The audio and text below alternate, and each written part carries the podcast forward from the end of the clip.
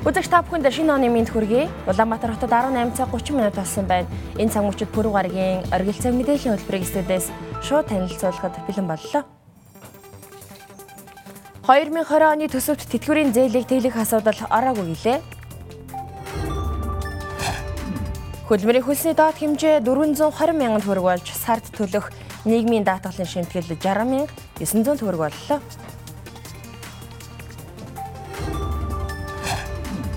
Спортоор хичээлснээр эрүүл мэндийн даатгалын сангаас улирал бүр 60 мянган төгрөгийн урамшуул авна.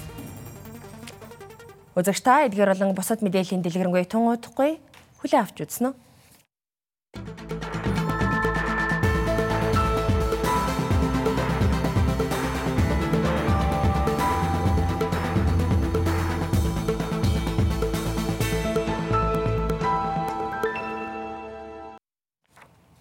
Студид төлөвч Арен тоглог ажиллаж байна. Үзэгч тань техник мэдээллийг дуулгая. Он солигдох мөчөд Монгол Улсын ерөнхийлөгч Чалтмаагийн бат тулга шинэ жилийн мэдчилгээг ард түмэнд хүргэхдээ тэтгэврийн зээлийг нэг удаа тэглэх тухай үндсэн аюулгүй байдлын зөвлөлийн гишүүд санал нэгдэн шийдвэр гаргасныг мэдгдсэн билээ.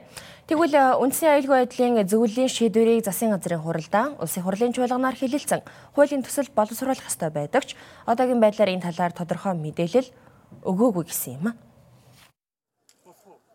2019 оны 11 дугаар сарын байдлаар нийт 309 мянган хүн өндөр насны тэтгэр авч байгаагаас 75.4% нь зээлтэй байна. Эдгээр иргэдийн тэтгэрийн зээлийн нийт үлдэгдэл 776 тэрбум төгрөг байгаа бөгөөд банкуудын зээлийн багцын 4.3%-ыг эзэлж байна. Тэгвэл эдгээр иргэдийн тэтгэрийн зээлийг нэг удаа тэглэн хэмээн Монгол Улсын ерөнхийлөгч Баттулга мэдгдлээ.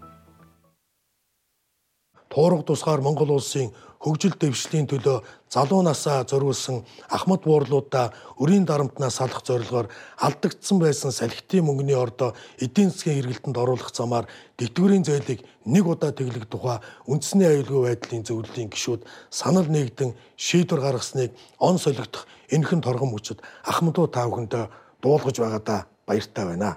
Тэр олгогдож байгаа Арчсан намын дарга Эрдэнэ ерөнхийлөгчийн мэдээллийг арчсан намаас өгсөн үүрэг даалгаврыг хэрэгжүүлж байна хэмээн тайлбарлаа. Хэдийгээр мэдээлэлд тэтгэврийн зээлэг тэглэх хөрөнгийг салхитын мөнгөний ордыг эдийн засгийн эргэлтэд оруулах замаар шийднэ гэж байгаа ч энэ их усүр нь тодорхой болоогүй байгаа нь эргэлзээ төрүүлж байна. Уг нь үндэсний аюулгүй байдлын зөвлөлийн шийдвэр улсын хурлын тогтоол болж байж хэрэгжих боломжтой. Гэхдээ энэ зөвлөмжийг бас биелүүлэхгүй байж болно гэж байна. Улсын хурлаас ямар шийдвэр гарах нь гол түлхүүр болж байна. Уулаар арчсан намаас Монгол Улсын ерөнхий шийдний дэвшигч Батуулагт тухайн цаг үед энэ тэтгэврийн зээл, тийм ээ, ерөн цалингийн зээл, оюутны одоо сургалтын зээл гээд энэ зээлүүдийн хүүг бууруулах, ер нь зээлийг бол одоо багасгах, за үр дүнтэй одоо энэ зээлийн эргэн төлөлтийг хэрэгжүүлэх асуудлыг бол албан даалгавар болгож тийм ээ одоо өөрт нь гардуулж исэн тавхыг санаж байгаа бох тийм ээ Тэгээ яг тэр э, одоо арчнамаас тухайн үед э, Монгол Улсын ерөнхий нэр дэвшигч Батуулгад өгчээсэн тэр одоо намын одоо үүрэг даалгавар гэх юм да тийм ээ. Одоо албан одоо энэ саналыг өнөөдөр бас Монгол Улсын ерөнхийлөгч бас эхнээс нэгдүгээр хэрэгжүүлж байгаа мó гэж харж байгаа. Зөвлөмж гараагүй гэж би ойлгож байгаа. Төрийн 3 өндөрлөгийн төвшөнд би яг мэдлэгийн нэг нүгийг эргэж сонсон шийдвэрт хүрлээ гэсэн Тэр үндэсний аюулгүйдлийн зөвлөлөөс зөвлөмж гардаг. Зөвлөмжийг холбогдох байгууллагууд одоо судалж үзэж боломжтой зүйлийг хэрэгжүүлэх боломжгүй тохиолдолд Монгол улсын бусад хууль тогтоомжтой эрхэн яаж зөрчилж байгаа талаар эргэж хариу өгөх ёстой. Зөвхөн миний ойлгосноор тэтгэврийн зээлтэй холбоотой асуудлаар бол их хурл төсөв тодтол хийж их усүр гаргаж иж шийдвэрлэгдэнэ. 20 ондор бол энэ дээр төсөлсөн ямар нэгэн санхүүжилт бол байхгүй. Үндэсний аюулгүй зөвлөмжөөр орсон асуудал байгаа. Тэр талаар бол мэдээлэл алга. Одоо ер нь яг энийг яаж шийдэх юм бол хөрөнгөний хөсвөрийг яаж шийдэх юм бол мэдэхгүй байна. Бид нартай бол зөвшөөрсөн юм бол байхгүй. Салхитын мөнгөний ордын лицензийг 2018 онд тухайн үндэсгийн газрын хэрэгэрлэх газрын дарга Зандар шүтэр тагнуул цагдаа тусгай албатын бүрэлдэхүүнтэйгээр цуцалсан. Улмаар 2019 онд энэ хэрэгт холбогдсон шүүгчийн нэг нь амиа хорлоо, нөгөө нь гадаадад орхон зайлсан. Харин шүүгтэр тус ордын өмчлөлийн маргаа шийдэгдэгөө байгаа. Энэ нөхцөлд тус ордын хөрөнгийг ашиглах нь эргэлзээтэй асуудал юм. Энэ 7 хоногт улсын хурлын байнгын хороод чуулганд тэтгэврийн зээлийг тэглэх асуудал ороогүй. Ерөнхийлөгчийн тамийн газараас ч байр суурь илэрхийлэхгүй гэлээ. Харин манай телевизийн зүгээс цахим хуудасаараа дамжуулан тэтгэврийн зээлийг нэг удаа тэглэх нь зөв гэсэн санал асуулга явуулахад судалгаанд оролцсон иргэдийн 72% нь дэмжиж байна гэсэн хариуг сонгосон байна. Хамтаа баярлалаа. Дараагийн мэдээг танилцуулъя. Энэ оны 1-р сарын 1-ээс буюу өчигдрөөс хөдөлмөрийн хөлсний доод хэмжээ нэмэгдсэн байгаа.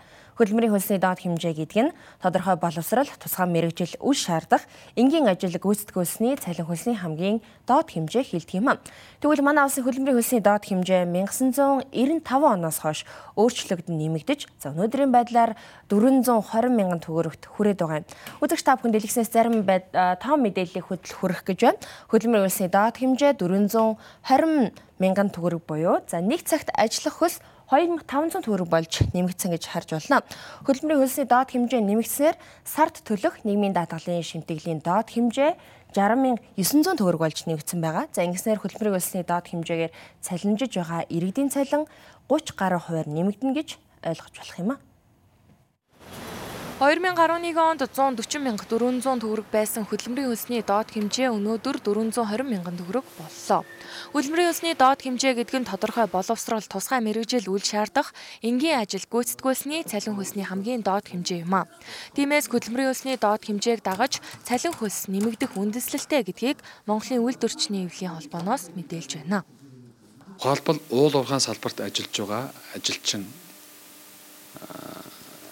хөдөлмөр өсний доод хэмжээ буюу ямар ч мэрэгжил ур чадвар шаардахгүйгээр одоо уул уурхайн салбарт манаач хийдэг гэж бодъё л да тий. Тэр хүн маань сахиулч юм а тий. Тэр хүн маань 420 мянган төгрөг биш уул уурхайн гурван талд салбарын хилцээрээр хөдөлмөр өсний доод хэмжээг хоёр дахь хуржүүлснээр тэнцэнэ буюу цагийн 5 мянган төгрөг авах хэрэгтэй тэр хүн. 5 мянган төгрөг. Тэгэхээр ойролцоогоор 840 мянган төгрөг авах хэрэгтэй. Тэгэхээр тэр салбараас хамаарат хөдөлмөр өсний доод хэмжээ тухайн салбарын л мөрдөгдөн гэдэг ийм хуультай байна. Тийм учраас тухайн салбар салбараас хамааруулаад одоо энэ хөдөлмөрийн өсний доод хэмжээг бол улсын доод хөдөлмөрийн өсний доод хэмжээ биш салбарын хөдөлмөрийн өсний доод хэмжээг мөрдөхнэ гэж ойлгох хэрэгтэй. Хөдөлмөрийн ёсны доод хэмжээг нэг цагт ажиллах үнэлгээгээр тооцоож сараар тогтоосон байдаг. Өнгөрсөн жил монголчуудын нэг цагт ажиллах хамгийн бага хөлс 1904 төгрөг байсан бол энэ онд нэг цагт ажиллах хөдөлмөрийн ёсны доод хэмжээ 2500 төгрөг болж байна. Тодорхойлбол хөдөлмөрийн хуулийн дагуу ажилтан нэг цагийн 2500 төгрөгийн хөлсөөр сард 168 цаг ажиллана гэж тооцсон хөдөлмөрийн хөлсний доод хэмжээг 420 мянган төгрөгөөр тогтоосон гэсэн үг. Өндөр хөгжилтэй улс оронд нэг цагийн ажлын хөлс дунджаар 10 доллар байдаг байна. Хөдөлмөрийн хөлсний доод хэмжээ бол 420 мянган төгрөг буюу цагийн 2500 төгрөг болж байгаа. А 2500 төгрөг гэдэг маань зөвхөн 7 хоногийн 5 өдөр ажлын өдөртэй өдрийн ажлын 8 цагийн одоо ажлын цагтаа ийм хүн хамаарна. Магадгүй зарим их их аж ахуйн гэж байгууллагууд 7 хоногийн 6 өдөр ажилтаа байдаг. Тэ ялангуяа хувийн хөгжлийн салбарын байгууллагууд 6 өдөртөө ажлын цаг нь 8 биш 9 10 ч гэдэг юм уу те. Ингэсэн тохиолдолд хөдөлмөрийнхөө хуулийн дагуу 1.5-аас 2 дахинаар өргөжүүлэгдээд ингээд нэмэгдэх ёстой. А хөдөлмөрийн усны доод хэмжээ нэмэгдсэнийг мэдсэн үү? Мэдсэн. 420 мянга болсон зурагтай өстэй. Мэдгүй ер нь одоогийн нийгэмд яг амьдралд нэг гараал бага л санагдаж яг Монгол улсад бол амьдрахад. Тэний доод хэмжээ нэмэгдэж байгааг мэдсэн үү? Мэдсэн. Аа сайн мэдэхгүй байна. Сонссон. Хуулийн дагуу 2 жил тутамд нэгээс доошгүй удаа хөдөлмөрийн хөлсний доод хэмжээг шинчлэн тогтоодгоо. Манай улсад өнөөдрийн байдлаар нийгмийн даатгалын шимтгэл төлөлтийн тайланд хамрагдсан ажиллагчдын 9.9% буюу 67.7 мянган ажиллагчид хөдөлмөрийн хөлсний доод хэмжээ буюу түүнээс доод хэмжээгээр цалинжиж байна. Тэгвэл эдгээр хүмүүсийн сарын цалин энэ онд 420 мянган төгрөг болох юм а. Дараагийн мэдээг танилцуулъя. Аливаа улс орны эдийн засгийн гол салбарын нэг бол яхин аргагүй эрчим хүчний салбар байдаг юм. Олон улсын эрчим хүчний агентлагийн судалгаагаар 2006-аас 2030 оны хооронд хөгжиж байгаа Аз ТВ эрчим хүчний үндсэн эрэлт хэрэгцээ 2 дахин өсөх төлөвтэй байгаа. Манай улс жилдээ 7.5 тэрбум киловатт цаг цахилгаан эрчим хүчийг хэрэглэж байгаагаас 80%-ийн дотоодоос харин 20%-ийг нь Оросын албаны улсаас импортоор авч байгаа юм. Гэвч манай улсын эрчим хүчний хэрэглээ жил бүр 7-оос 12 өсөж байгаа. Тиймээс 2018 оны засгийн газрын хуралдаанаар 2018-аас 2023 онд төрөөс эрчим хүчний талаар баримтлах бодлогыг хэрэгжүүлэх дунд хугацааны үндэсний хөтөлбөрийг баталсан байдаг. Дунд хугацааны хөтөлбөрт цахилгаан импортлох асуудлыг зогсоож, эрчим хүчний хэрэгцээг дотоодын их усүрээс бүрэн хангаж нөөц их усүрүүдийг байгуулах төлөвлөгөө тусгагдсан байдаг. Харин одоо эрчим хүчний салбарт хэрэгжих бүтээн байгуулалтуудаас үзэгч та бүхэн дэлгэснээс илүү тодорхой тайлбарлаж танилцуулъя. За юуны төрөнд дунд хугацааны хөтөлбөрт дулааны 4-р станцын 1-ээс 4-р турбин генераторыг шинчилж үйл ажиллагааг 89 мегаваттаар нэмэгдүүлэх тухай төлөвлөсөн байгаа бол за энэ оны дулааны 4-р станц 50 мегаватт одоо өргөтгөл хийхээр төлөвлөсөн гэсэн мэдээллийн тарагдаж байна. За тэгвэл дараагийн дэлгэцэн дээр энэ Эрдэнтийн одоо дулааны цахилгаан станцад 35 мегаваттаар харин Чаблсангийн дулааны цахилгаан станцыг 50 мегаваттаар өргөтгөх бүтээн байгуулалтын ажлуудыг бол дуусгана гэж үзэж байгаа юм а.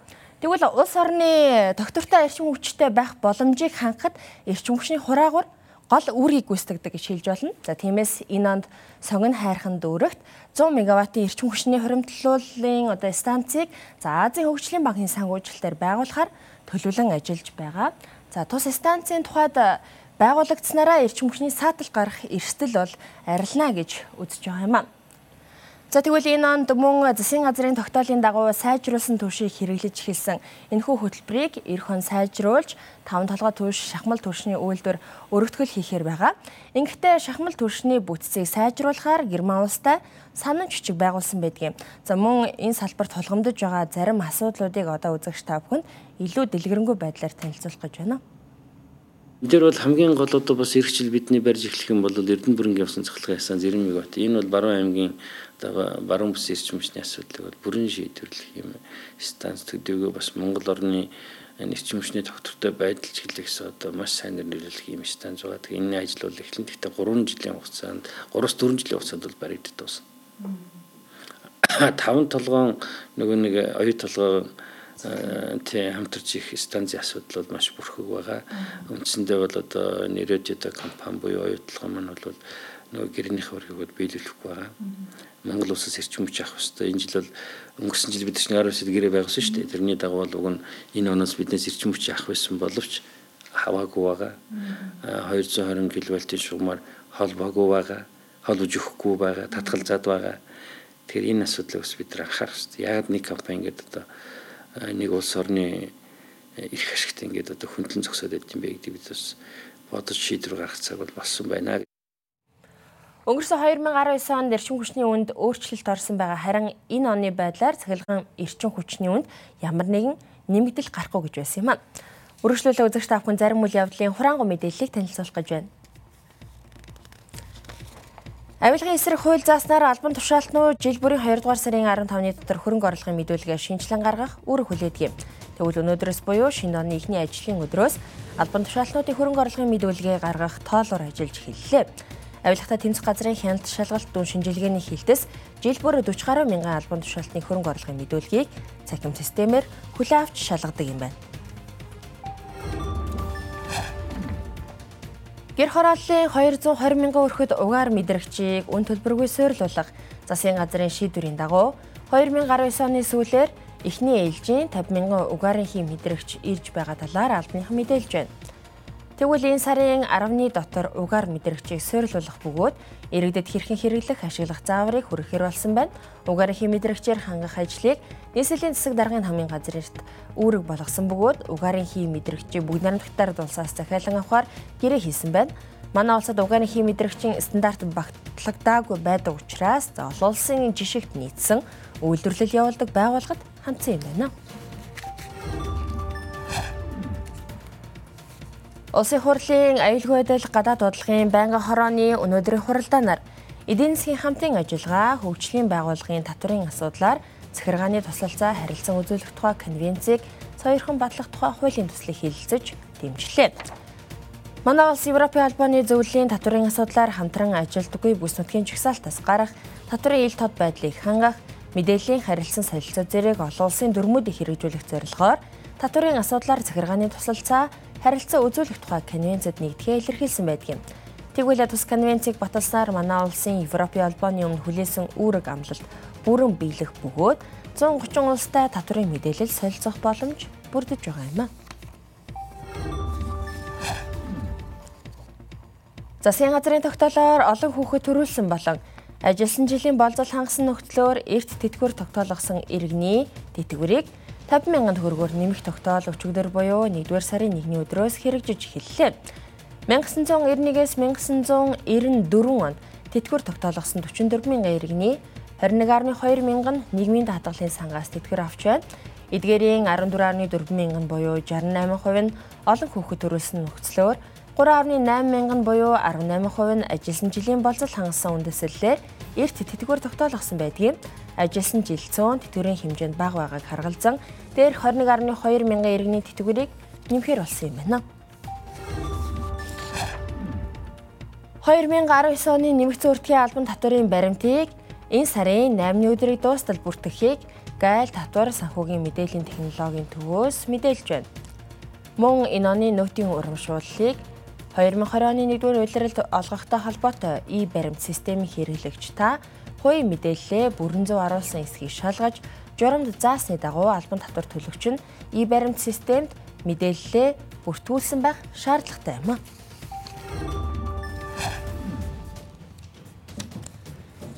Өнгөрсөн онд эрүүл мэндийн даатгалын ерхий газар даатгалын сангийн үйл ажиллагаа бүрэн захимжсан байгаа. Тэгвэл энэ онд иргэн бүрийн эрүүл мэндийн мэдээллийг нэгтгэсэн нэгдсэн дата санта болгох талаар захим эрүүл мэндийн төслөөс мэдээлж байна. Одоогийн байдлаар эрүүл мэндийн байгууллагаас тусламж үйлчилгээ авсан иргэдийн бүртгэлээр тайлан мэдээ гарч байгаа бол цахимжсан шин тогтолцоонд шилжснээр иргэн бүр цахим эрүүл мэндийн бүртгэл нэгдэхэ болж байна. За бүртгэлийн лабораторийн шинжилгээ, авахулсан рентген зураг, мөн аль эмнэлэгт ямар эмчит аль тасагт үзүүлсэн бүх мэдээлэл хамгийн сүүлийн байдлаар гарч ирэх бөгөөд иргэд гар утас мөн компьютероор орж харах боломжтой болох юм. Мөн таны мэдээллийг хэн орж харсан протокол бүхий мэдээллийг харах боломж бүрдэж байгаа юм а.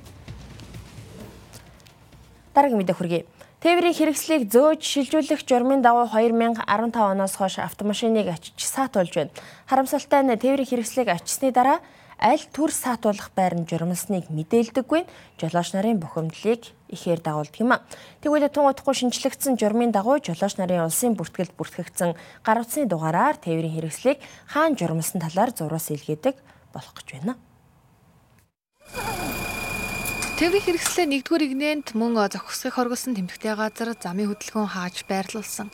Согтуугаар тээврийн хэрэгсэл жолоодсон зам тээврийн осол гаргасан тохиолдолд автомашиныг зөөж шилжүүлж түр саатуулдаг. Энэ журамлах асуудлыг 2015 онд батлагдсан тээврийн хэрэгслийг зөөж шилжүүлэх түр саатуулах журмын дагуу шийдвэрлэж. Харин 2019 оны 6 дугаар сард батлагдсан хууль зүй дотоод хэргийн сайдын А101 тушаалаар замын хөдөлгөөнийг зохицуулах хинэн шалгах журмын дагуу шийдвэрлэж байна цагдаагийн байгууллагын их бүхэн ажилтан тухайн ачиж журмалах тээврийн хэрэгслийг ачиж журмалаа гэсэн шийдвэрийг өгөх ёстой. Ер нь бол энэ зэг дээр ийм ачиж журмалах шаардлагатай автомашин байна гэдгээ тухайн гэрээт э, байгуулсан тухайн дүүрэгт хуваарлагдсан аж ахуйн нэгж рүү хэлнэ. Тухайн аж ахуйн нэгжийн маань дуудлагын дагуу ачиж журмалах автомашин маань ирээд ачиж журмалах үйл ажиллагаанд оролцоод одоо цагдаагийн байгууллага ажилтны өгсөн шийдвэрийн дагуу ачиж журмалах үйл ажиллагаа хэрэгжүүлэх ёстой. Тийм учраас энэ цагдаагийн байгууллага аль багчийн зөвшөөрлгүйгээр ачсан тохиолдол болгоныг мэдээлээд хэрвээ тийм тохиолдол байгаад тогтоогдох юм бол одоо тэр тээврийн хэсгийг гаргах тухай аж ахуйн нэгждэр одоо гэрээгийн зочлох хүртэл арга хэмжээ авах ийм эрх зүйн зохицуулалт гэрээний зас үүргүүд байдаг. Өнөөдрийн байдлаар нийслэлийн хэмжээнд ачил буулгалтын 15 компани үйл ажиллагаагаа явуулж байна. Эдгээр компанитай холбоотойгоор 2019 оны байдлаар 300 гаруй гомдол ирсний 40-оос 50% нь утсанд мэдээлэл ирүүлээгүй. Үүнээс үүдэж машинаа хайсан түр саатуулах олон газраар явсан зэрэг чирэгдэл жолооч нарт тулгарчээ. Харин шин журмын дагуу цагдаагийн байгууллагын тээврийн хэрэгслийг түр саатуулсан зөөж шилжүүлсэн тухай мэдээллийг лавлах хуцаар авах боломжоор хангах. Энэ тухай иргэдэд мэдээлэл хүргэх ажлыг зохион байгуулах бөгөөд тээврийн хэрэгслийг саатуулах үед эзэмшигчийн улсын бүртгэл бүртгэгдсэн гар утасны дугаарт мессежээр мэдэгдэж болно гэж заажээ. Мөн зөөж шилжүүлэх үйл ажиллагааг эхлэхийн өмнө анхааруулах зорилгоор 3-аас доошгуудаа чанга яригчаар зарлан мэдэгдэн гэсэн заалт оруулжээ. Үүнийг зарлаад жолооч бол одоо эрэгүү тохиолдолд ачиг процессыг бол үргэлжлүүлээд одоо ямар ч ачлалт бол хийгдэнэ. Гэхдээ хаашаа машин нь одоо ачиж явагдсан ба гэдг нь улсын бүртгэл бүртгэгдсэн одоо тухайн иргэний дугаар руу мессежээр бол ямар ч байсан мэдэгдэж мэдгэдгээр одоо ингэж болгож ажиллаж байгаа. Түүнчлэн жолооч нарын тухайд тээврийн хэрэгслийг улсын бүртгэл бүртгүүлэхдээ утасны дугаараа үнэн зөв мэдүүлэх шаардлага тулгарч байна. Энэ жил эрүүл мэндийн даатгуулагч нь магадлан итгэмжлэгдсэн спортын клубт идэвхтэй хөдөлгөөн хийж спортоор хичээснээр эрүүл мэндийн даатгалын сангаас урамшуулал авах орлоо. Тодорхой хэлбэл магадлан итгэмжлэгдсэн орон нутгийн 5, нийслэлийн 8 спорт клубт спортоор хичээлж улирал тутам 60 мянган төгрөгийн урамшууллыг эрүүл мэндийн даатгалын сангаас авах боломж бүрдэж байна. Эрүүл мэндийн даатгалд даатгуулагч нь эрүүл мэндийн даатгалын сангаас эрүүл мэндийн тусламж үйлчилгээний 12 багцын 20-од тусламж үйлчилгээний зардлын хөнгөлөлт эдэлдэг. Тэгвэл энэ оноос магадлан итгэмжлэгдсэн спорт клубүүдэд идэвхтэй хөдөлгөөн хийж спортоор хичээлснээр эрүүл мэндийн даатгалын сангаас урамшуулал авах боломж бүрдэж байна. Тэгэхээр энэ дээр бол одоо даатгуулагч маань бол одоо одоо нэг удаадаа нэг цагаас доошгүй хугацаагаар за тэгээд улиралдаа буюу 20 юу 3 сарын хугацаанд бол 24-өөс доошгүй удаа одоо тухайн спортын клубт хичээлсэн тохиолдолд бол даатгалын сангаас бол урамшууллын зардал авах хэрэг нь бол үүснэ. За тэгээд даатгуулагч бол одоо 3 сарын хугацаанд хичээлсний дараа бол одоо тухайн даатгуулагчд бол одоо урамшууллын зардлыг бол тухайн даатгуулагчийн одоо тансанд нь одоо шилжүүлэхээр ингэж бол журмалсан байна. Тодорхойлбол эрүүл мэндийн даатгалыг өөрөө хариуцсан төлдөг даатгуулагч орон нутгийн 5, нийслэлийн 8 спорт клубт нэг удаадаа 1 цагаас доошгүй, улирал тутамд 24-өөс доошгүй удаа хичээлснээр улирал тутамд 60 мянган төгрөг, жилдээ 240 мянган төгрөгийн урамшуул авах боломж бүрдэж байна клубүүдийн нөгөө одоо үйлчлэгээний зардал болгон харилцан адилгүй байгаа. Тэгэхээр эхлээд даатгуулагч маань бол одоо тухайн спортын клубт бол өөрөө нөгөө зардлаа төлөөд үйлчлүүлнэ гэсэн үг. А зөвхөн тэгээд 24 удаа одоо үйлчлүүлээд хурууны хээгээрээ бол бүртгүүлнэ. За тэгээд энэ болцлыг хангасан тохиолдолд бол даатгуулагчийн харилцах тавсанд нь даатгалын сангаас бол 60 мянган төгрөгийн урамшууллын зардлыг бол олгоод яв. Одоогийн байдлаар дээрх клубүүд фитнесийн чиглэлээр үйл ажиллагаа явуулж байгаа юм а. Магадлан итгэмжлэгдсэн стандартын шаардлага хангасан усан бассейн, йог, бүжгийн чиглэлээр үйл ажиллагаа явуулдаг спорт клубүүд эрүүл мэндийн даатгалын ерөнхий газартай гэрээ байгуулан сонгон шалгаруулалтанд тэмцсэн тохиолдолд мөн эрүүл мэндийн даатгалын дээрх урамшуулалд хамрагдах боломжтой байна.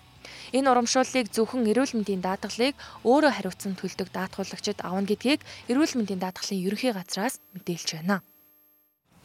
Шинэ жилийн баярын өдрүүдэд өнгөрсөн жилдээ харьцуулахад нийслэл хот харьцангуй тайван амгалан байсан байна. Тодорхойлж хэлбэл өнгөрсөн амралтын өдрүүдэд нийслэлийн хэмжээнд гал төмрийн 10 дуудлага 17 дуудлага ирсэн бөгөөд за 37 иргэн 227 сая төгрөгийн эд хөрөнгийг галд өртөх эрсдлээс аварчээ.